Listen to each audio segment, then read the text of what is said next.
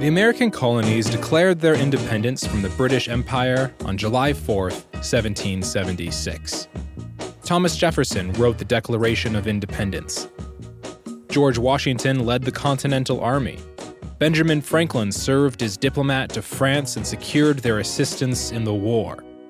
The colonists fought the Battle of Trenton, the Battle of Saratoga, and the Siege of Yorktown. And in 1783, the British Empire signed the Treaty of Paris and formally recognized the United States as a sovereign nation. But one very important question remained. Now what?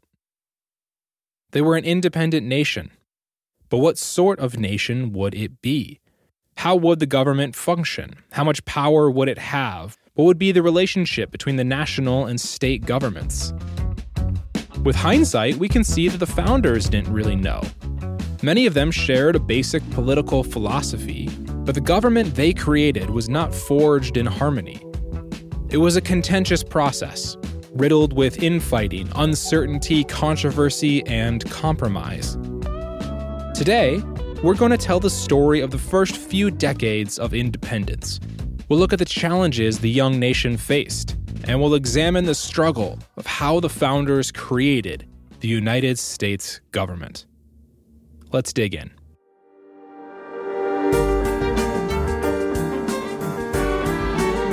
Welcome to American History Remix, the podcast about overlooked and underexplored parts of American history. We're glad you're here. The United States Constitution was not the original law of the land. It was not written until 1787, 11 years after the colonies declared their independence. Before the Constitution, the nation was governed by the Articles of Confederation. Proposed in 1777, the Articles formally united the states in their opposition against the British Empire. The government under the Articles was pretty weak. Congress was the only branch, and most power remained with the states. Winning the war for independence was this new government's greatest success. But when the war ended in 1783, the nation entered an era historians call the critical period. First, Congress had to pay off the debt from the war. But under the Articles of Confederation, Congress had no power to tax. It could only request money from the states, who would then tax their citizens. But after the war, states simply refused to provide the requested money, and Congress was forced to stop paying interest on its debt. Congress also had no power to regulate trade. That too was left to the states. But this meant the nation had no cohesive policy. The 13 states imposed a variety of duties on imported goods from foreign nations and from other states, which made trade complex and burdensome. Even though the states regulated trade, the Articles did give Congress the authority over foreign relations. States, however, often ignored Congress's treaties and waged their own wars against Native Americans. Congress had no power to stop them because it could not raise an army. Like taxation, it could only request that the states would send soldiers. Meanwhile, at the state level, legislatures often pursued their own personal interests. Farmers in debt wanted low taxes and the printing of paper money. Merchants and creditors wanted high taxes on land and the promotion of foreign trade. Artisans wanted price regulation on agriculture and tariffs on imported goods. You don't need to memorize this. But the point is, a revolving door of representatives kept changing the laws. More laws were passed in the states in the first 10 years after independence than in the whole colonial era. As one observer said, laws are, quote, altered, realtered, made better, made worse, and kept in such a fluctuating position that persons in civil commission scarcely know what the law is. State legislatures even began directing the militias and overturning court decisions, thus usurping power from their own governors and judiciaries. The instability culminated in 1786 when Daniel Shays of Massachusetts led 2,000 men in a rebellion called Shays' Rebellion. Shays' followers were indebted farmers facing foreclosure, and their goal was to prevent creditors from collecting their debts. The rebellion successfully closed the courts in three Massachusetts counties, and they nearly captured a federal arsenal before they were squashed by the Massachusetts militia. But afterwards, men sympathetic to the rebellion won election in Massachusetts and enacted the debt relief Shays had hoped for. The mob was crushed, but the policies of the mob became state law. The situation was far from the Republican ideals expressed during the Revolution. Several times during the critical period, Congress tried to amend the Articles, but doing so required unanimous consent from all of the states, and all the attempts failed.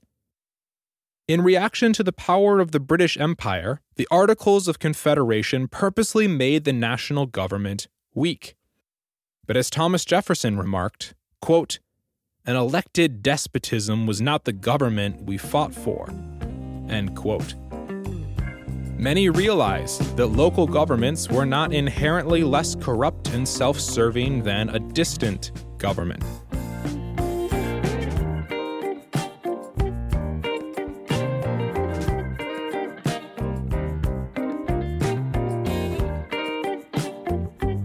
Realizing the need to amend the Articles of Confederation, states sent delegates to a convention in Philadelphia in May of 1787. Virginia sent George Washington as a delegate, signifying the importance of the meeting. Washington was a national hero, and on the first day of their meeting, he was elected president of the convention. Also present were James Madison, Benjamin Franklin, and Alexander Hamilton. Some founders were missing, however. John Adams and Thomas Jefferson were both in Europe, serving as ambassadors to England and France, respectively. Samuel Adams and Patrick Henry both chose not to attend. Henry was suspicious of the whole meeting. He said he, quote, smelled a rat. And Rhode Island, fiercely independent, refused to send any delegates at all. But despite some of the absences, everyone knew how important the meeting was. Quote, the fate of the Union will be decided by the convention, said a delegate from Massachusetts. Many felt that if they did not improve the government, the U.S. would likely dissolve. Great, so everyone agreed. They needed to alter the Articles of Confederation. The convention, however, did something a little surprising. They didn't revise the Articles, they threw them away and decided to create a whole new government. But how should that new government function? That was a tough question. They considered several plans, but ultimately, a group of resolutions written by James Madison, called the Virginia Plan, became the Constitution. Thus, James Madison was the architect of the Constitution. His plan was based on the separation of powers, developed by Enlightenment philosopher John Locke. Unlike the government under the Articles, the Constitution would establish three branches of government the legislature, with two chambers, an executive, and a judicial branch. But it took months to iron out the details. The biggest issue was the legislature. Who does Congress represent? The states or the people. Large states wanted representation by population. Small states wanted representation of the states themselves, each having an equal vote. The debate over the issue was so contentious, several small states threatened to leave the convention if there was not equal representation.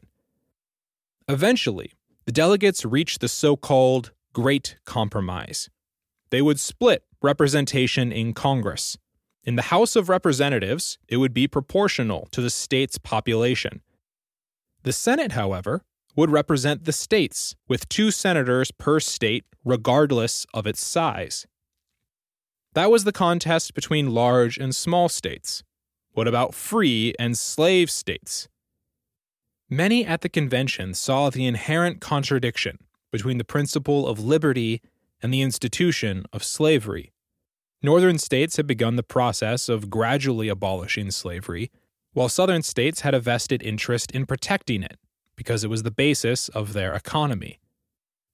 And although they didn't want to give enslaved persons the right to vote, Southerners wanted the slave population to count towards their representation in Congress.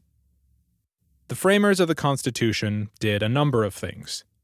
First, to appease Southern states, they allowed for enslaved persons to count in the population numbers, but only as three fifths of a free person.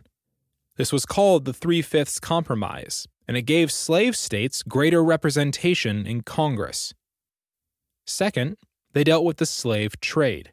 The founders gave the federal government the ability to regulate trade and commerce. Did that mean that it could therefore end the international slave trade, as northern states favored? Again, they compromised. The federal government would have the power to end the international slave trade, but not for 20 years. They added a provision that only after 1808 could the government end the trade. Essentially, they kicked the can down the road. Let's take a moment and look at the final document that came out of the convention, because it's kind of important. The Constitution is arranged into articles. Articles 1 through 4 are divided into subsections. That's why you hear lawyers and Supreme Court justices refer to Article 2, Section 1, Article 3, Section 2, etc. Articles 1, 2, and 3 created the legislative, executive, and judicial branches of government, in that order. The power of the states was defined in Article 4. Article 5 established the rules for amending the Constitution.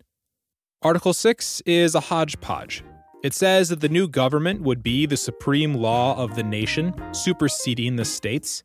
It would retain the debts and agreements the government held under the Articles of Confederation, and state and federal office holders would take an oath to uphold the Constitution but there would be no religious requirement for those offices.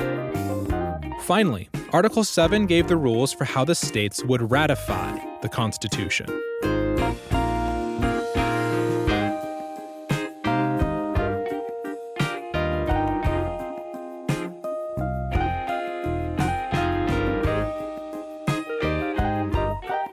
The convention sent the Constitution to the states for ratification in the fall of 1787.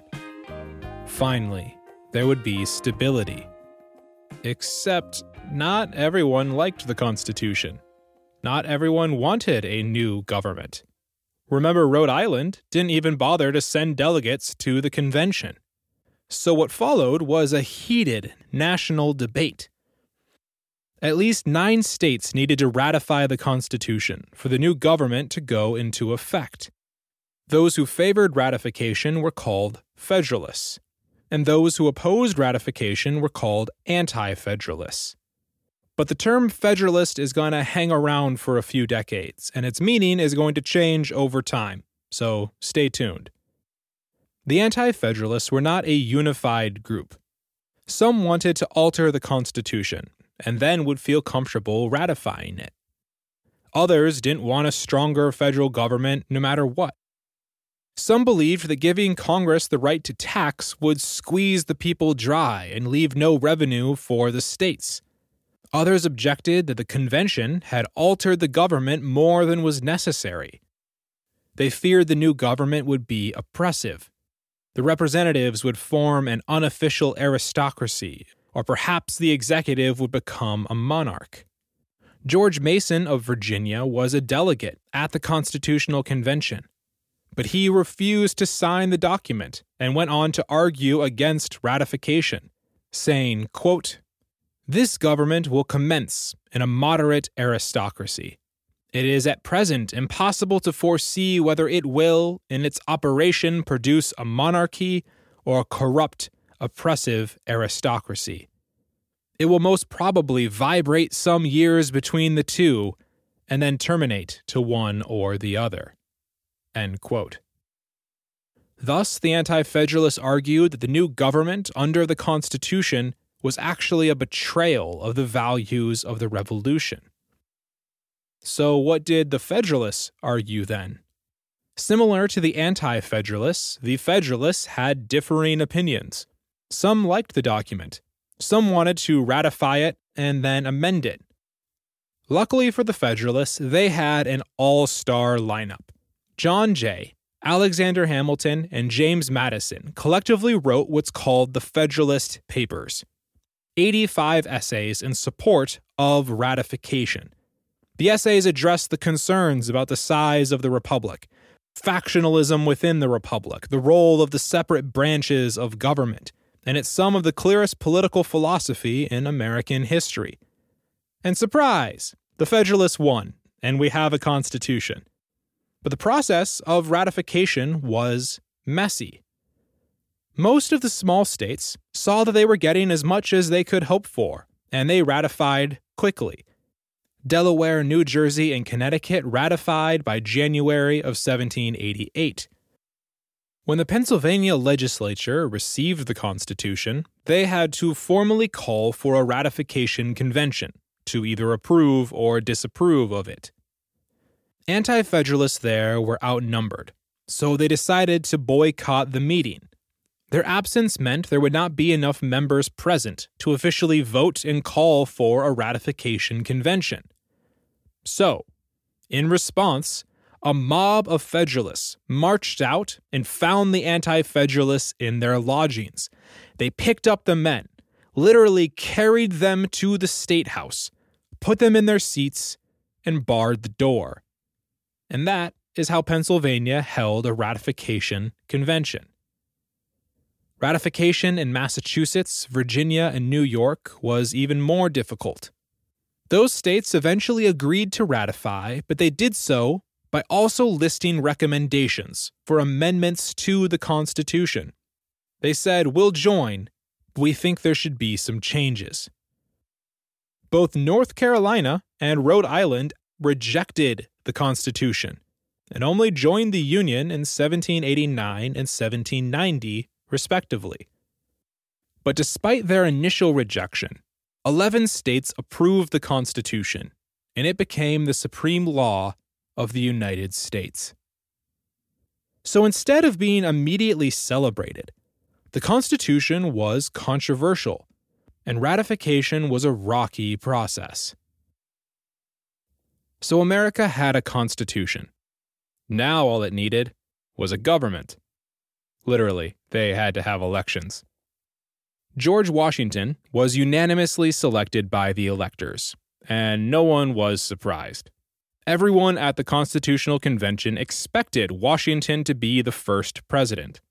He was a war hero, and, more importantly, he embodied the virtue that was necessary for a healthy republic.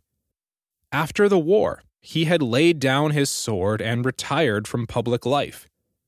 Powerful generals don't often retire to their farms after a revolution. Usually they just keep fighting and become a dictator. But not Washington. He put the republic above himself. That is why he was the unanimous choice for president. He took office in April of 1789 in New York City the nation's first capital. The presidency, at least, was secure. John Adams was elected vice president, but he was unsure of his exact responsibilities. The Constitution doesn't say a whole lot about the vice presidency. Adams knew that the vice president was the president of the Senate, and in the case of a tie vote, he could break the tie. Was that his whole job? Adams didn't know. I am nothing, he said, but I may be everything. The rest of Washington's cabinet took time to fill out. Alexander Hamilton served as Secretary of the Treasury, but the Department of the Treasury was not created until September of 1789. Washington selected Thomas Jefferson as Secretary of State, but he was in France and wouldn't return to take his post until March of 1790. So, for almost a full year, that position was vacant. And here, almost immediately, the founders ran into trouble. The Constitution states that cabinet members are appointed by the president with the advice and consent of the Senate. Cool. What about removing cabinet members from their positions? Can the president do that on his own, or does he need the Senate's approval? The Constitution doesn't say. In the Federalist Papers, Alexander Hamilton had argued that the president would need the consent of the Senate to approve and remove officials from his administration. It took James Madison, who was serving in the House of Representatives, to convince his fellow congressmen that it would encroach on the executive's job if the Senate needed to consent to removing cabinet members. At this point, Madison was not worried about the power of the executive branch. Not yet, anyway. But the Senate was divided on the issue. When they voted, the result was a tie, which John Adams, as vice president, broke so I guess he was important. And that is why today the president can remove members of his administration at will. This may seem like a small issue, but it's not. Figuring out the proper function of government, especially between the separate branches, was incredibly important, especially when the Constitution was unclear.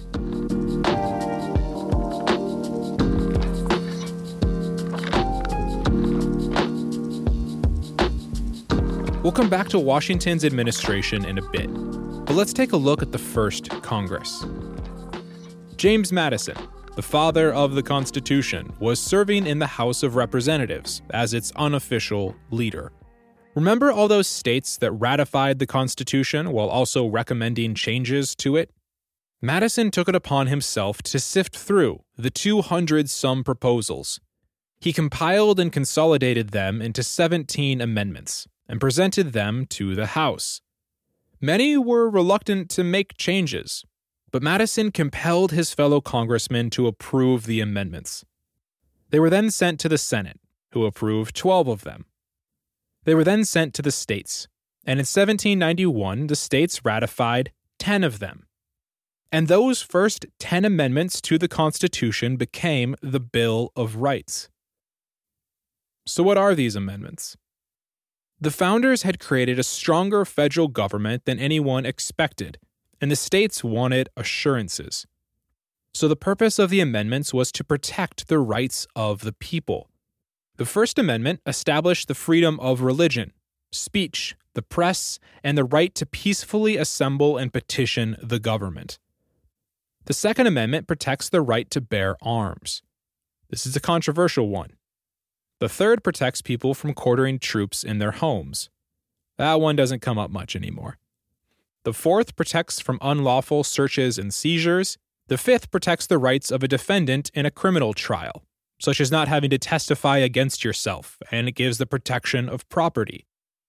The sixth assures the rights to a trial. The seventh, the right to a jury. The eighth prevents excessive bail. The ninth is a big one. It states that citizens have unenumerated rights.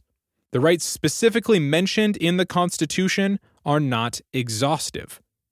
And the 10th says that states retain powers not specifically delegated to the federal government.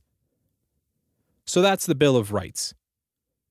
But the first Congress did one more thing. In 1789, they passed the Judiciary Act, which in essence created the court system and granted specific powers to the courts. This was important, and we're going to revisit it in a little bit. But let's come back to Washington's administration and talk about everyone's favorite subject fiscal policy. The policies of Alexander Hamilton, the Secretary of the Treasury, reveal a schism among the founding fathers. They reveal two very different visions for what the nation should be. So, what were his policies? Well, as head of the Treasury, Hamilton had to address the war debt. In 1789, the federal government owed $42 million, and state governments owed another 25 million. Hamilton's plan was for the federal government to assume the debts of the states. He wasn't actually concerned with totally paying off the debt. Instead, the government would make regular payments on it, show that it was reliable, and then it could borrow more money from creditors. This is like when you pay a credit card reliably. Improve your credit score, and then you can take out a larger loan. It was just at the national level. Second, Hamilton wanted to promote manufacturing so that the nation's economy would no longer be based in agriculture.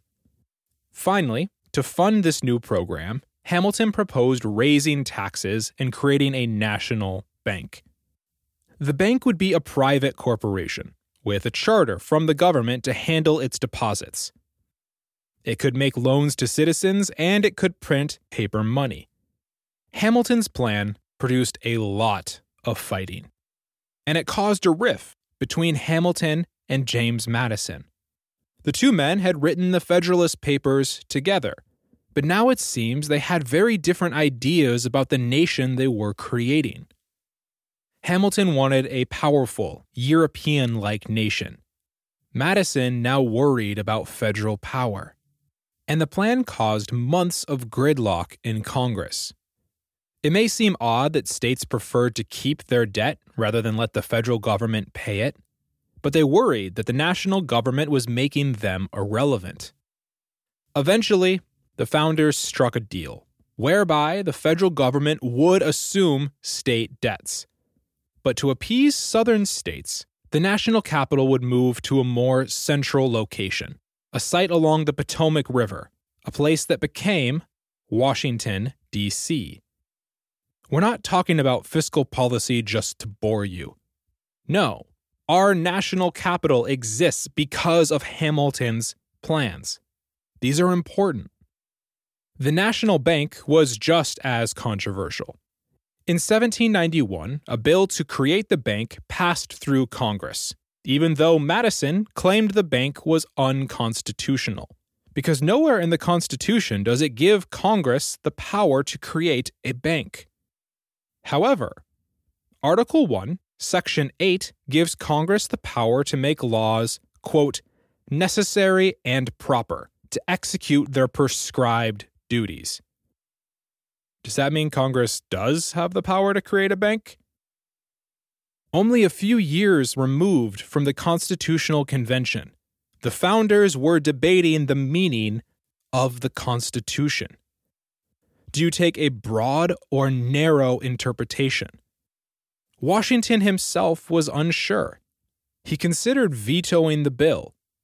But Hamilton argued that the federal government must have the implied authority to achieve its mandated responsibilities. The argument convinced Washington, and he signed the bill. In response to Hamilton's policies, James Madison and Thomas Jefferson began an informal opposition. Political parties as we know them didn't exist yet, but this faction became known as the Jeffersonian Republicans. Not to be confused with the modern party, that's something different.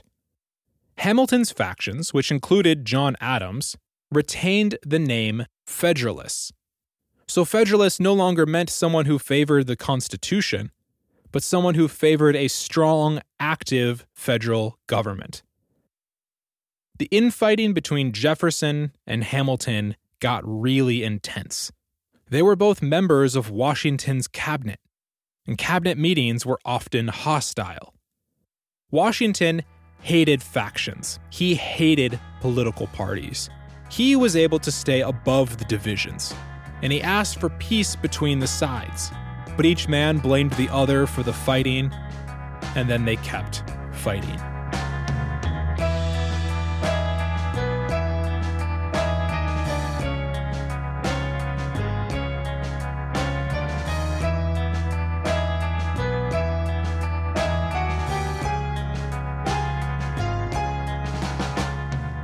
The Federalist policies affected everyday people as well. To raise revenue in 1791, Washington's administration placed a tax on distilled spirits. At the time, transportation networks were primitive. On the frontier, it was difficult to transport grain without it perishing in the process, so farmers would distill it into alcohol and then transport it that way. But now they had to pay taxes to do that. And boy, do Americans love taxation. In 1791 and 92, violent opposition spread to every state outside of New England. The farmers of western Pennsylvania were especially affected by the tax. When tax collectors arrived, the men stripped them naked and tar and feathered them. If you're unfamiliar with tar and feathering, it's exactly what it sounds like. They poured hot tar over their bodies and covered them in feathers. It was a form of torture. It was also used by Kevin McAllister in Home Alone. Washington at first was reluctant to use force to stop the resistance, and things did calm down.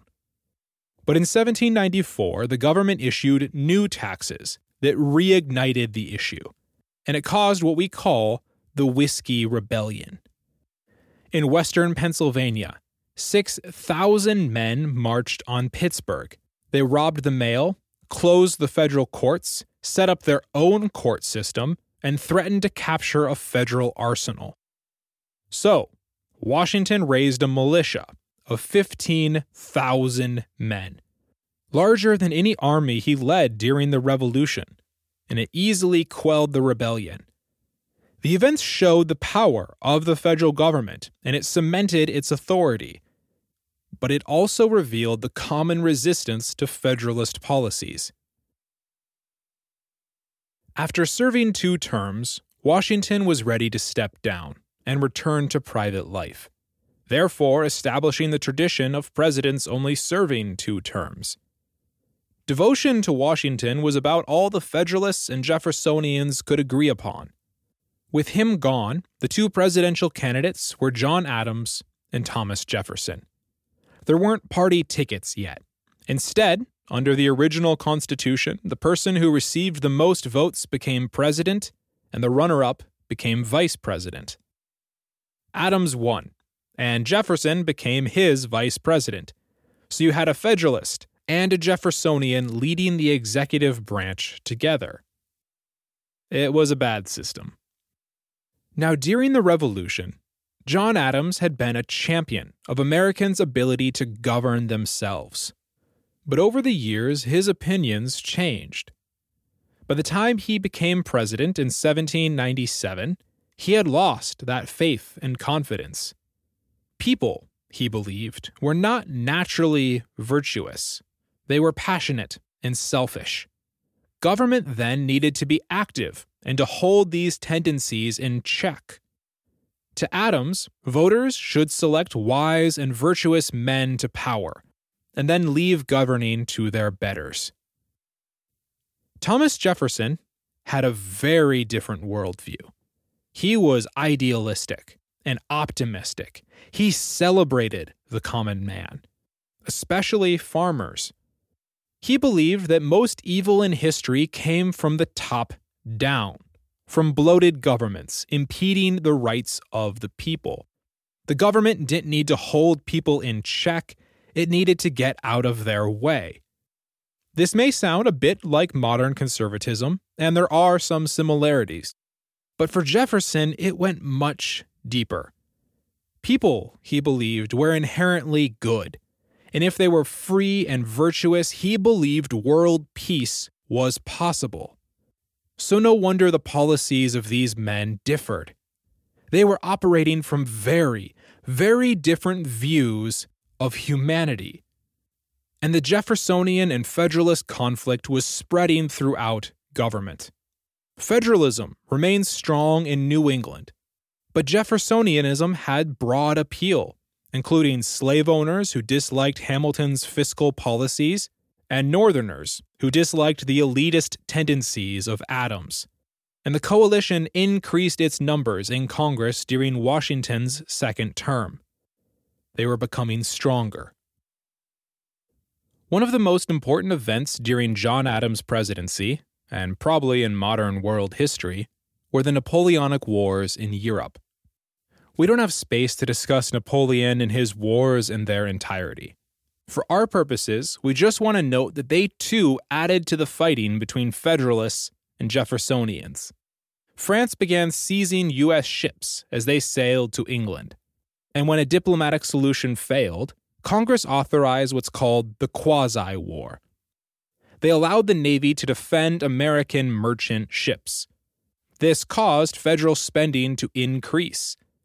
In fact, some Jeffersonians claimed that the Federalists were using the conflict as an excuse to grow federal power. Worried about an insurrection within the United States should a full war occur, John Adams signed the Alien Friends Act of 1798, which authorized the president to expel any foreigner he deemed dangerous. Meanwhile, Jeffersonians in the press were constantly smearing Adams and the Federalists. This was a world where honor and respect were crucial for leaders who governed because of their supposed virtue. In the face of constant attacks, Adams signed the Sedition Act, also of 1798, which made it illegal to print, quote, false, slanderous, and malicious writings about the government. Those found guilty were subject to prison time or a fine. But the plan backfired and Jeffersonian newspapers only increased. Even Hamilton criticized this law. Jefferson and Madison actually got Virginia and Kentucky to declare that the Alien Friends Act and the Sedition Acts were unconstitutional. Can states even do that? At the time, it wasn't clear. In private letters, Jefferson and Madison wondered if it would be best if some of the states seceded from the Union. Nothing came of these efforts, but it shows how divided the nation was. In Congress, the conflict turned violent in 1799 when two representatives physically fought with each other on the floor of the House. One man used a cane to attack his colleague. The other man defended himself with tongs he took from the fireplace. America was in crisis.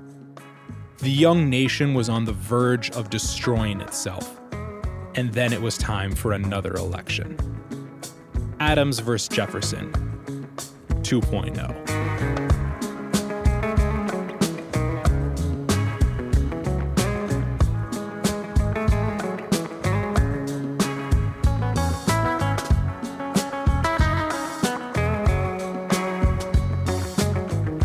Unfortunately for the Federalists, their faction was splintering. British victories over the French in Europe made an invasion of the US much less likely. Some, like Hamilton, wanted to continue building up the military. But Adams wanted peace. And the two men had a public falling out. They were divided. There was no leader to the Federalists anymore. And Adams lost the election of 1800. But it wasn't at first clear which Jeffersonian Republican had won. Electors at the time submitted two names on their ballots, but didn't specify which name was their choice for president and which was the one for vice president. They just gave vice president to the runner up. Jefferson and Aaron Burr, the same Aaron Burr who later killed Alexander Hamilton in a duel, both received the same number of votes from the electors. So, when there's no clear winner to an election, it goes to the House of Representatives. So they voted, with no clear winner. They voted again, with no clear winner. The House of Representatives voted 36 times before Jefferson was elected president.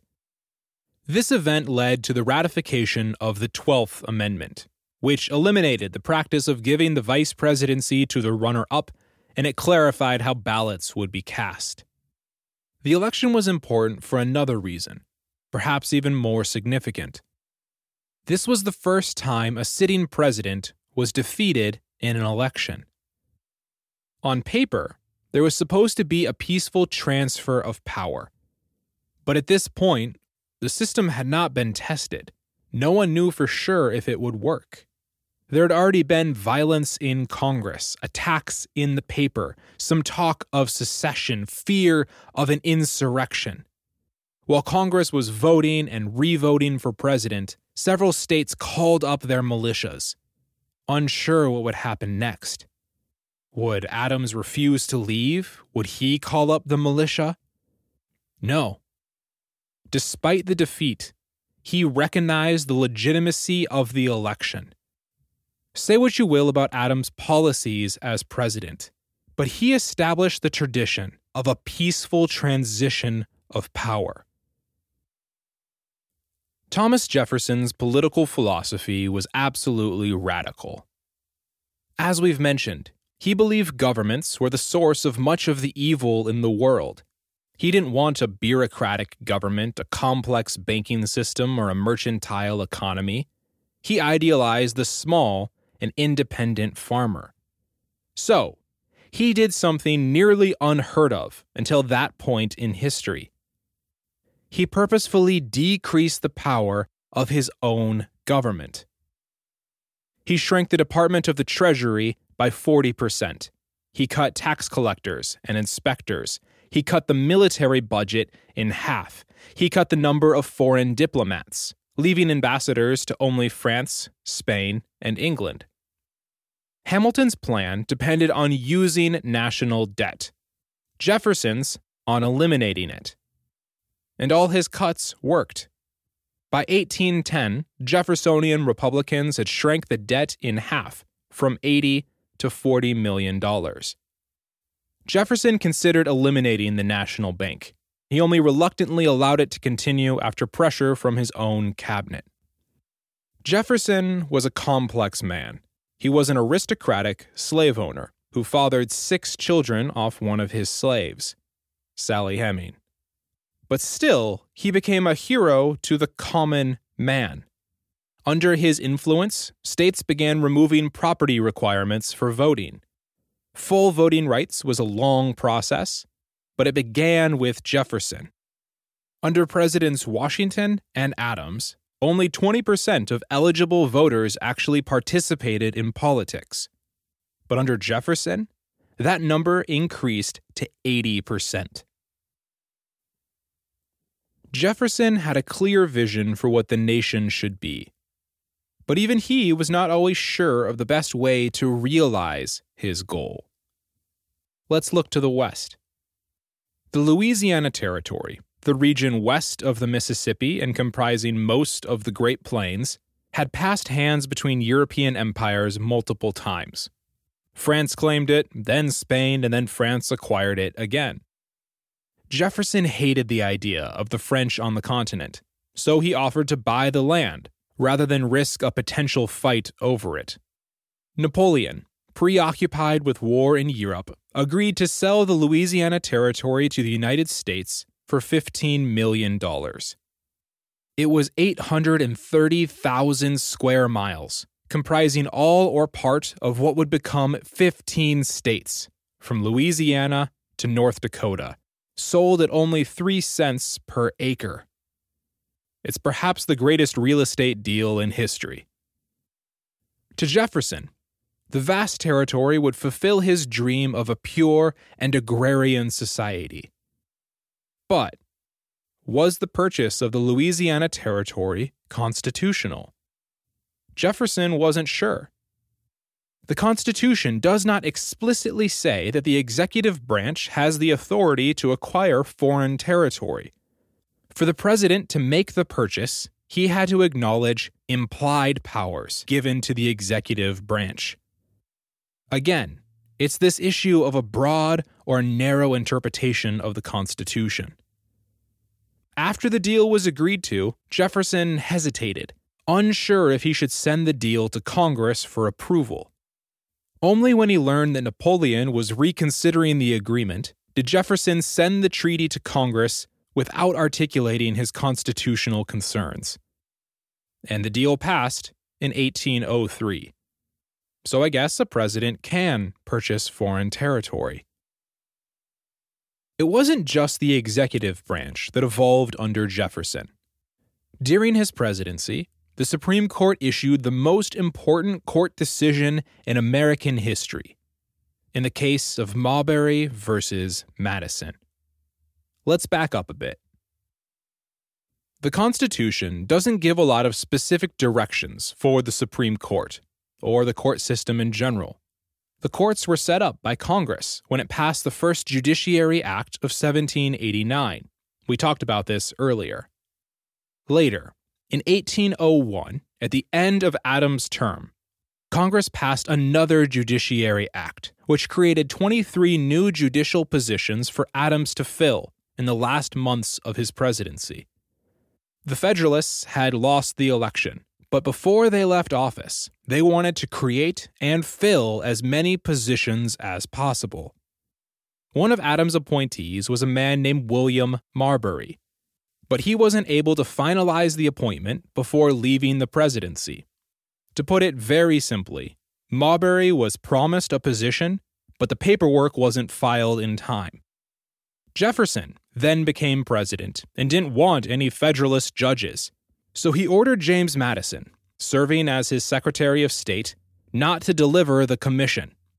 That is, not to file the paperwork essentially blocking Marbury's appointment.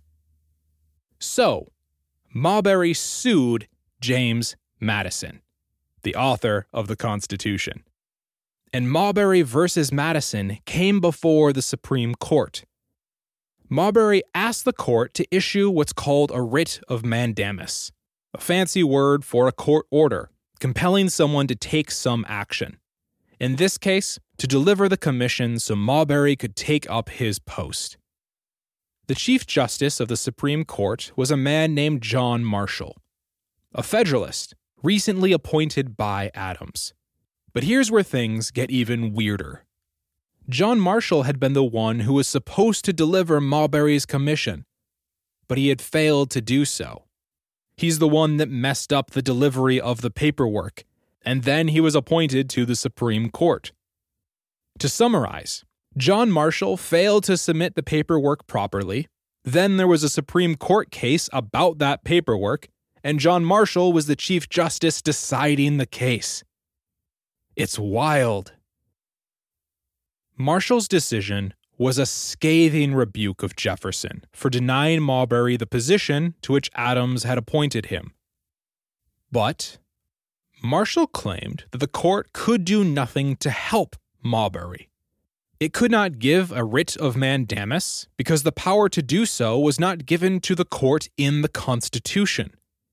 The power to give a writ came from that Judiciary Act of 1789, the one that set up the court system.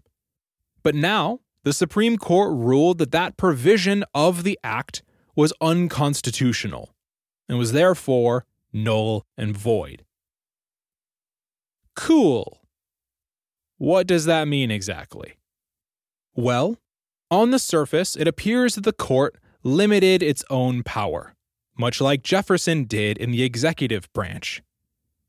But no, Marshall was doing something much bigger. With this decision, the court established what we now call judicial review, whereby the Supreme Court can nullify a law it deems to violate the Constitution. Some founders thought that perhaps each branch could interpret the Constitution. And remember, Jefferson and Madison thought that maybe even the states could do that. But no.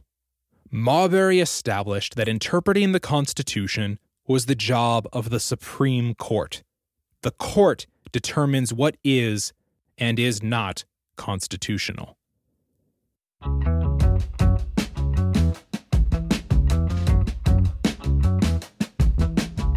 Winning the Revolutionary War was just the beginning. Next, the founders had to create America's government.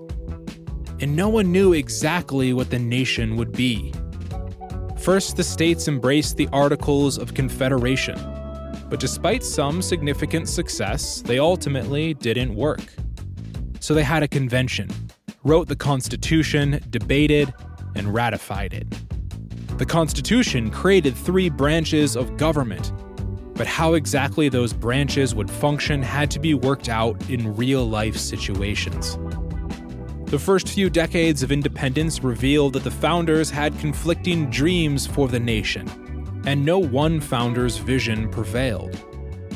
They fought over executive power, economics, foreign relations, and the roles of the three branches. Thomas Jefferson called the whole thing an experiment. It's a story of conflict and of compromise. But despite that, or perhaps because of it, the system endures to this day. Thanks for listening.